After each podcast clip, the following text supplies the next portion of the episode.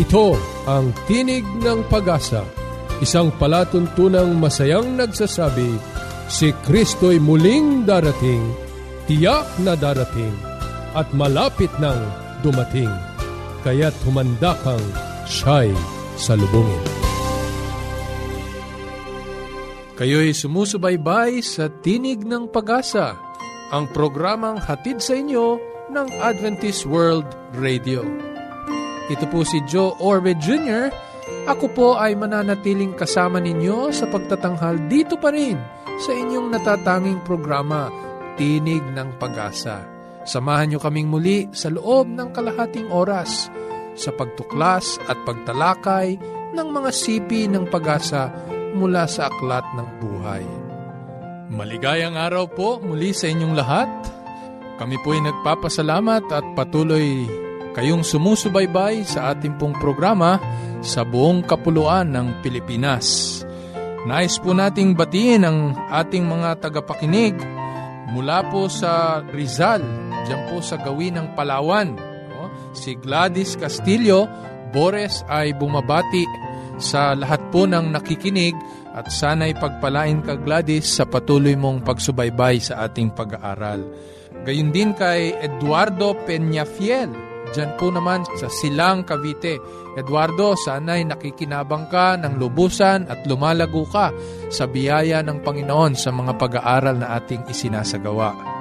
Kung nais nyo pong tumanggap ng ating pong mga libreng babasahin, maaari po kayong mag-text sa aming Globe at Smart number ng inyong kompletong tirahan at ng inyong pong kompletong pangalan.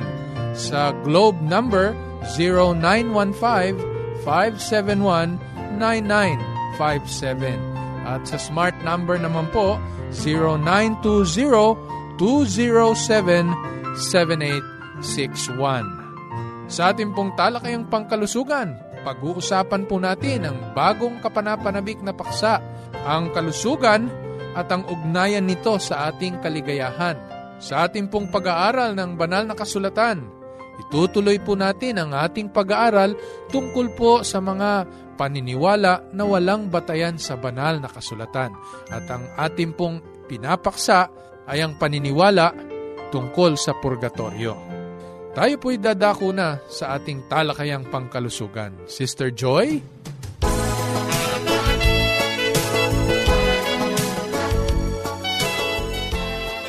Meron bang relasyon ang kaligayahan at kalusugan? Or meron bang koneksyon ang health and happiness? Ayon sa pag-aaral, ang positibong pag-uugali ay iyong sandata para sa di magandang kalusugan sa hinaharap. At ayon pa sa isang pag-aaral, ang masasayang tao ay higit na makakaranas ng mahabang buhay at mas maayos na kalusugan. Alam natin na ang batayan ng malinis at maayos na pamumuhay ay ang pagkakaroon ng healthy lifestyle, wasto at masustansyang mga pagkain na pinipili, tamang pahinga, pag-exercise at pagsiset aside ng bisyo. Subalit ang mas epektibong paraan ay ang pagiging masaya. Nako, kailangan pala ito. Kaya kung makarelax-relax po tayo kasama ang ating mga kapamilya, mahalaga pala po to spend time, wonderful, happy moments kasama ang pamilya. Gawin po natin yon kung meron tayong bakasyon sa ating mga trabaho, lalo na na ang mga kabataan at ang mga younger children ay may bakasyon. They look forward to these family times kasi ang kaligayahan pala ay konektado sa kalusugan. Iisa ang opinyon ng doktor sa mabisang stress reliever para sa tao ang pagkakaroon ng positive outlook in life at ang pagiging masaya palagi at yung pag-strive ng taong magiging worry-free ang kanyang buhay. Naku, paano kaya gagawin ito? Minsan kasi pag naka-full swing ang trabaho, nakakalimutan na natin na kailangan din natin ng relaxation dahil hindi tayo magiging masaya kapag stressful lagi ang environment natin. Kawawa yung mga mahal natin sa buhay, no? Masyado tayo minsang stressed up sa trabaho. Narito ang anim na strategies para magkaroon ng positive attitude at maging masaya. At alam nyo po, simple pala siya, hindi siya magastos. Ayan, number one, ang pagkakaroon at pag-aalaga ng hayop ay isang paraan upang maging masaya. Ayon sa pag-aaral, 97% sa mga pet owners na nakikipag-usap sa kanilang mga pets ay masayahin at less ang mga problema related sa kanilang health issues, especially sa kanilang attitude sa buhay. Sinasabing ito ang kanilang outlet ng stress dahil sa ang mga pets ay hindi nakakapag-react sa kung anong sinasabi sa kanila. Kung meron kang aso sa bahay, alam niyo po, kausapin mo, medyo galit na yung boses, pero ang ginagawa lang ng aso ay magwag ng kanyang tail at mag-aw-aw ng konti. Minsan kapag tao kasi ang kausap, nako, ang balik ay ibang salita na lalong nagpapastress sa atin. Kaya, mahalaga pala para maging masaya. Try to pick your kind of pet. Counter-check lang natin kung ang ating mga mahal sa buhay ay may asthma. Ayan, natitrigger po yan sa change ng climate. Pero yung sinasabi ko pong pets, ay isa ring nagtitrigger ng asthma attacks. Siyempre, yung mga balahibos. So, check din natin. Hindi lang ito for good attitude in life, but we have to also check na yung health natin hindi naman magiging at risk. Sinasabi rin na mas relaxing makasama ang pets kesa mag-isa lamang sa bahay. Iba kasi yung kung mag-isa ka lang, naririnig mo merong nag-aaw-aw sa labas o kaya nagmamyaw-meow sa labas. Parang hindi ka nag-iisa eh. Para ka may kasama din. Lalo na yung mga pet owners na iba, they consider their pets as their friends, no? Their most loyal friends for dogs. And for cats, sometimes they think, you know, intelligently. They behave intelligently. Pero tatandaan natin, meron laging counter-check. Maliban sa asthma, i-counter-check din natin yung mga pets natin for rabies, no? Yung mga injections nila kailangan on the date din po ito para hindi lamang po na po protektahan yung pets natin, but yung tayo din na involved kasi maaring sa sobrang harot ng aso ay pwedeng nakagat tayo accidentally, never meant to be kasi love nila tayo. Pero yung mga pets natin can also be a risk. Kaya, check din natin yon. Hindi lang sa aso ang rabies, sa mga pusa at kahit yung mga rodents natin sa loob ng bahay. Kaya, nire-remind ko lang po ito kasi Pets can give us so much joy, but there are also responsibilities we have to check on for our health and protection. Dahil sa mga pets, tayo din ay nakaka-relax at nagbibigay silang comfort sa atin.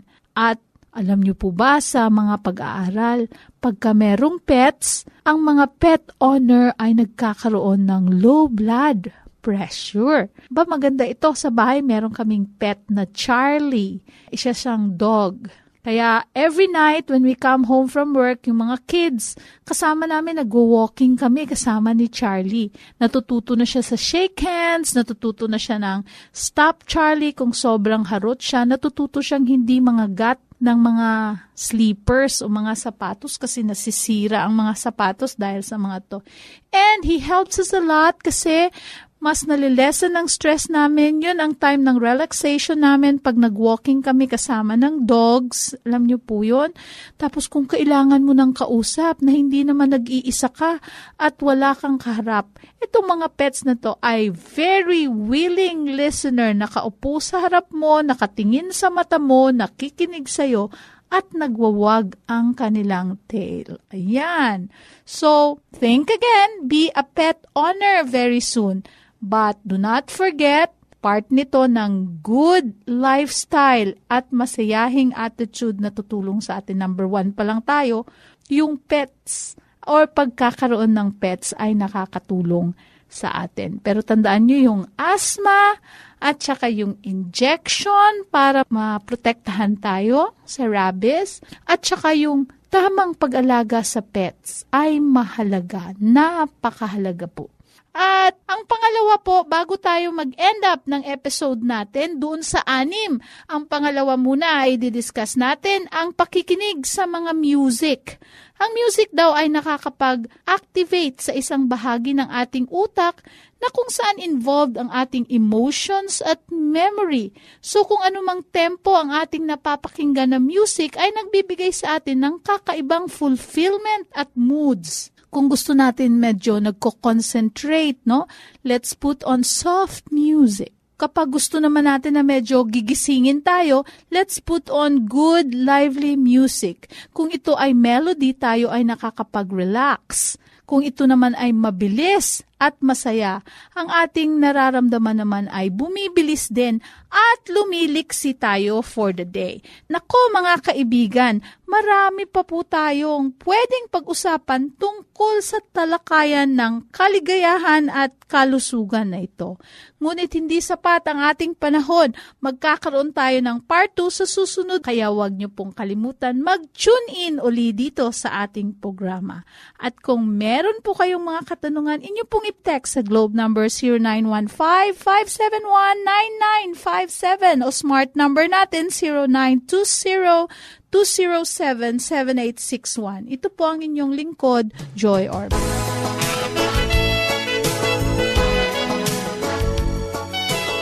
Maraming salamat muli, Sister Joy.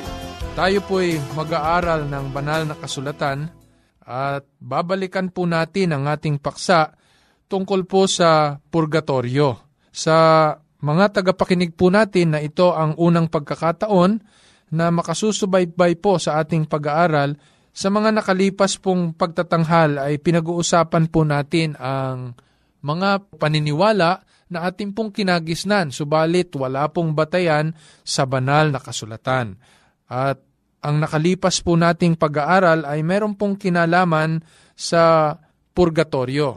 Kung maalala ninyo, ang paniniwalang purgatorio ay atin ng kinagisnan sa pagnanais na sa kabila ng kamatayan ang isang mahal sa buhay na hindi tayo nakakatiyak sa kaligtasan niya ay maaring magkaroon ng kagaanan ng kalooban sa atin na isipin na meron pang purgatorio o pansamantalang himpilan o lugar na kung saan ay pupwedeng ang isang makasalanan ay maiahon sa kanyang pagkakasala bago pumasok sa langit o sa buhay na walang hanggan.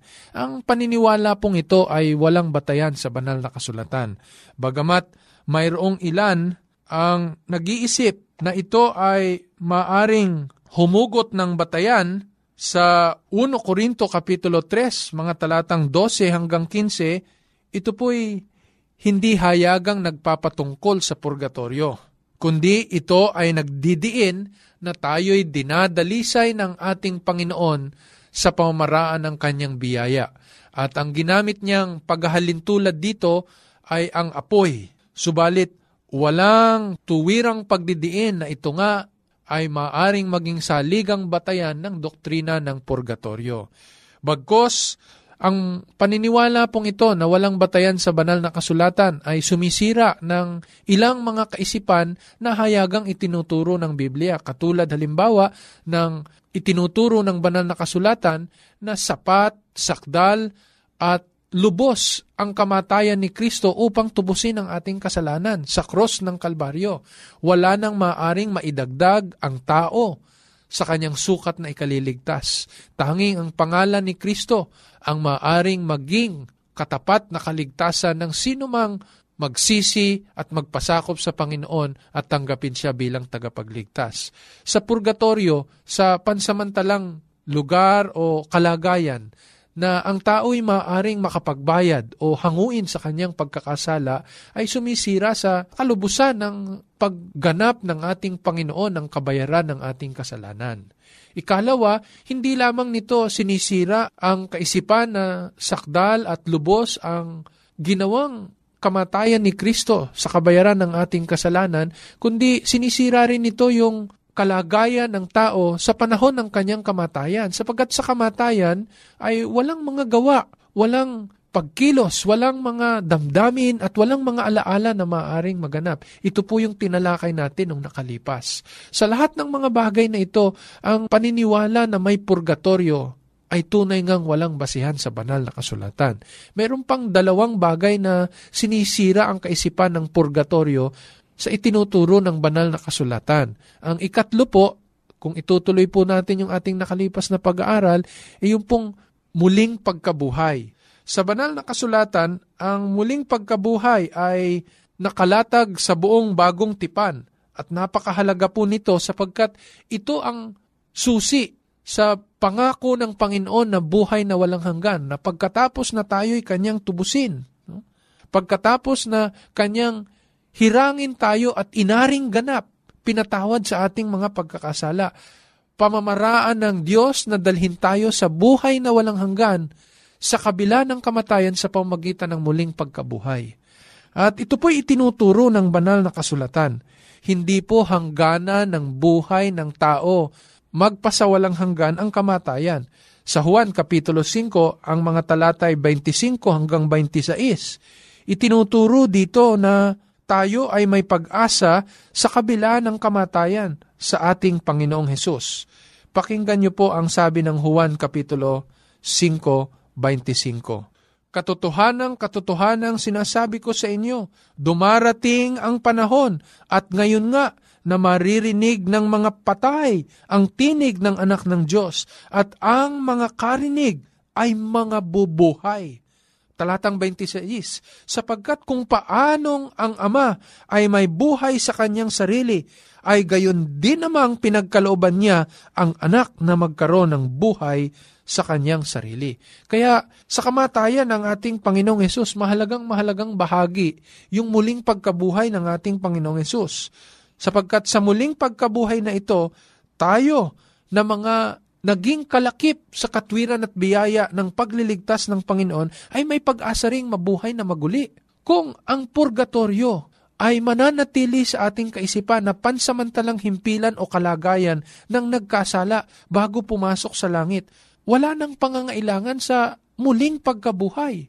Sa ating pong nakalipas na pag-aaral na ang kalagayan ng tao sa kanyang kamatayan, ang kanyang hininga ng buhay ay babalik sa manlalalang at ang kanyang katawan ay babalik sa alabok kung saan siya'y hinango, upang doon ay buhayin na maguli ng ating Panginoon, katulad ng sinasabi ng ating binasa sa Juan Kapitulo 5. Kung may purgatorio, magiging salungat ito sa itinuturo ng bagong tipan na pagkabuhay na maguli.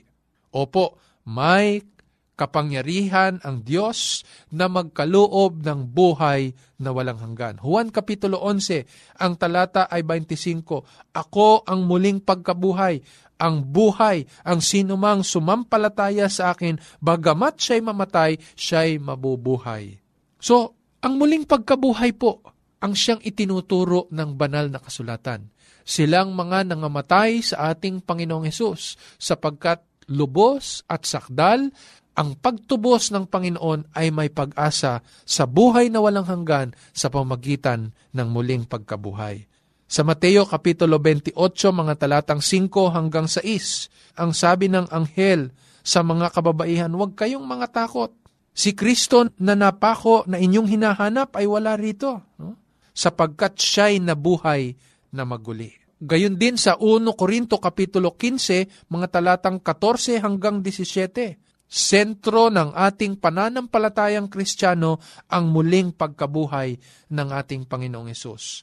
Walang magiging kapararakan ang ating pananampalataya kung hindi muling nabuhay ang ating Panginoong Heso Kristo. Pakinggan ninyo sa 1 Korinto Kapitulo 15, 14 hanggang 17. At kung si Kristo hindi muling binuhay, ay walang kabuluhan nga ang aming pangangaral. Wala rin namang kabuluhan ang inyong pananampalataya.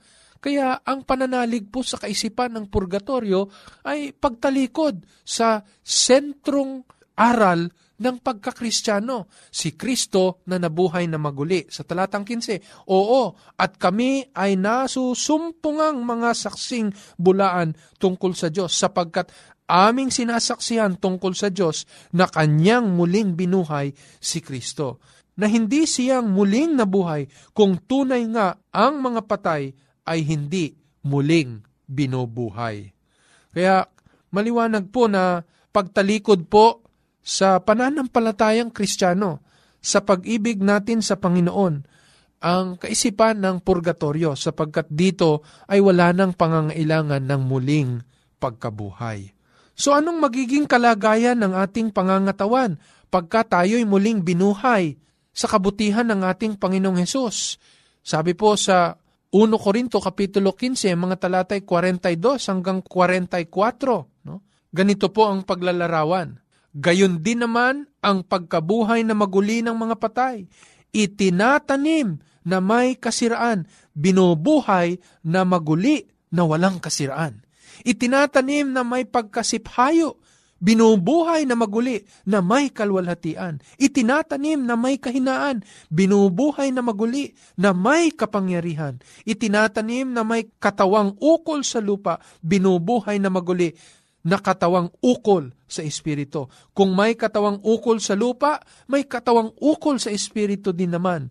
Gayon din naman nasusulat, ang unang taong si Adam ay naging kaluluwang buhay. Ang huling Adam ay naging espiritong nagbibigay buhay.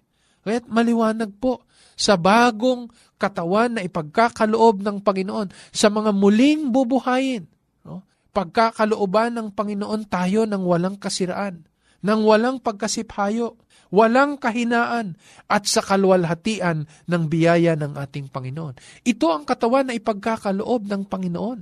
No? Hindi yaong katawan na nagmula sa purgatorio, na nagdusa sa kasalanan, kundi papalitan ng Panginoon sa isang kisap mata ang ating katawan ng bagong katawan sa kanyang kalwalhatian. Opo, sa kaisipan ng purgatorio, malayo ang ating Panginoong Hesus. Sa kaisipan ng purgatorio, hindi itinuturo ang kapangyarihan ni Jesus na magkaloob ng buhay mula sa kamatayan. Hindi itinuturo na tanging si Jesus lamang ang makapagbibigay ng buhay na walang hanggan. Sa banal na kasulatan, may dalawang muling pagkabuhay. No? Kaya't kung mananatili sa ating kaisipan ang purgatorio, maging ang dalawang muling pagkabuhay na binabanggit ng banal na kasulatan ay mababaliwala. Balikan po natin ang Juan Kapitulo 5, ang talatay 28 hanggang 29. Ganito po ang sabi ng banal na kasulatan. Huwag ninyong ipanggigilalas ito sapagkat dumarating ang oras na ang lahat ng nangasalibingan, no, mga patay, ay makaririnig ng kanyang tinig. No? Ito yung mga nakahimlay sa libingan. Katulad ng ating nakalipas na pag-aaral, pagka ang tao'y namatay, babalik ang kanyang hininga sa manlalalang at ang kanya namang katawan ay mananatili babalik sa alabok ng lupa. Subalit, sa unang muling pagkabuhay, gigisingin ng ating Panginoong Diyos ng kanyang tinig no?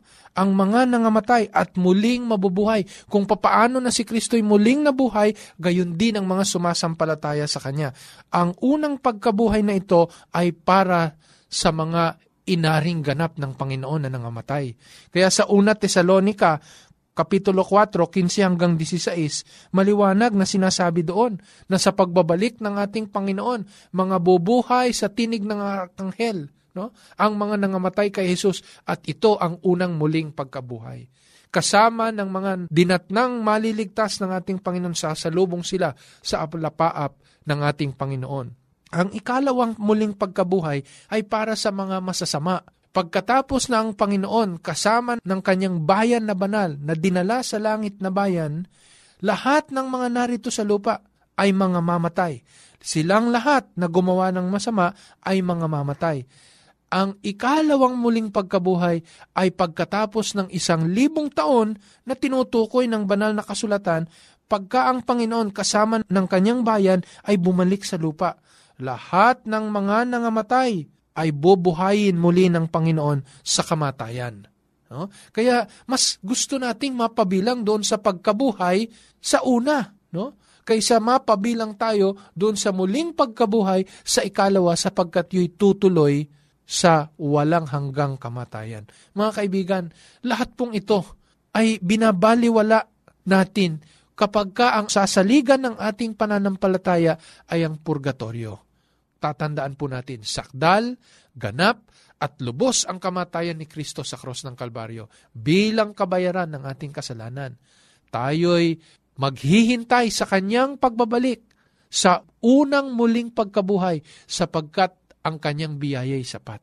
Ang ating Panginoong Yesus na muling nabuhay sa kanyang kamatayan, no? sa katawang lupa, ay gayon ding ipagkakaloob sa atin ang kalwalhatian, ang walang kasiraan, ang walang kahinaan na pangangatawan sa kanyang pagbabalik. Opo, ang unang muling pagkabuhay ay sa pagbabalik ni Kristo para sa mga tapat at banal na sumunod sa Kanya. Ang ikalawang muling pagkabuhay ay para sa nangamatay na masasama at tumalikod sa Panginoon. Kaibigan, san mo nais na mapabilang? Ang biyaya ng Panginoon ay sapat upang bagamat tayo'y mamatay, sa katawang ito ay muling mabubuhay sa kalwalhatian ng ating Panginoon. Nais natin na tayo'y mapabilang sa bayan ng Diyos na bagamat mamatay ay makasama niya sa kalwalhatian sa kanyang pagbabalik. Ang purgatorio po ay walang batayan sa banal na kasulatan. Sana'y nakinabang po kayo sa ating naging pag-aaral sa banal na kasulatan at lalong nakilala ninyo ang ating Panginoong Yesus, ang kanyang kapangyarihan, ang kanyang pangako na buhay na walang hanggan sa mga magtatapat sa Kanya. Sa mga nagnanais po na magpadala ng kanilang mga katanungan o di kaya'y pasasalamat at kuro-kuro sa ating pong paksa ngayon, maaari po kayong mag-text sa aming globe number 0915-571-9957. Ulitin ko po, 0915-571-9957. At sa aming smart number, 0920-207-7861. Muli, ito po si Joe Orbe Jr. sa Roma 15.4 sa pagtitiis at pagaliw ng mga kasulatan ay mangagkaroon tayo ng pag-asa.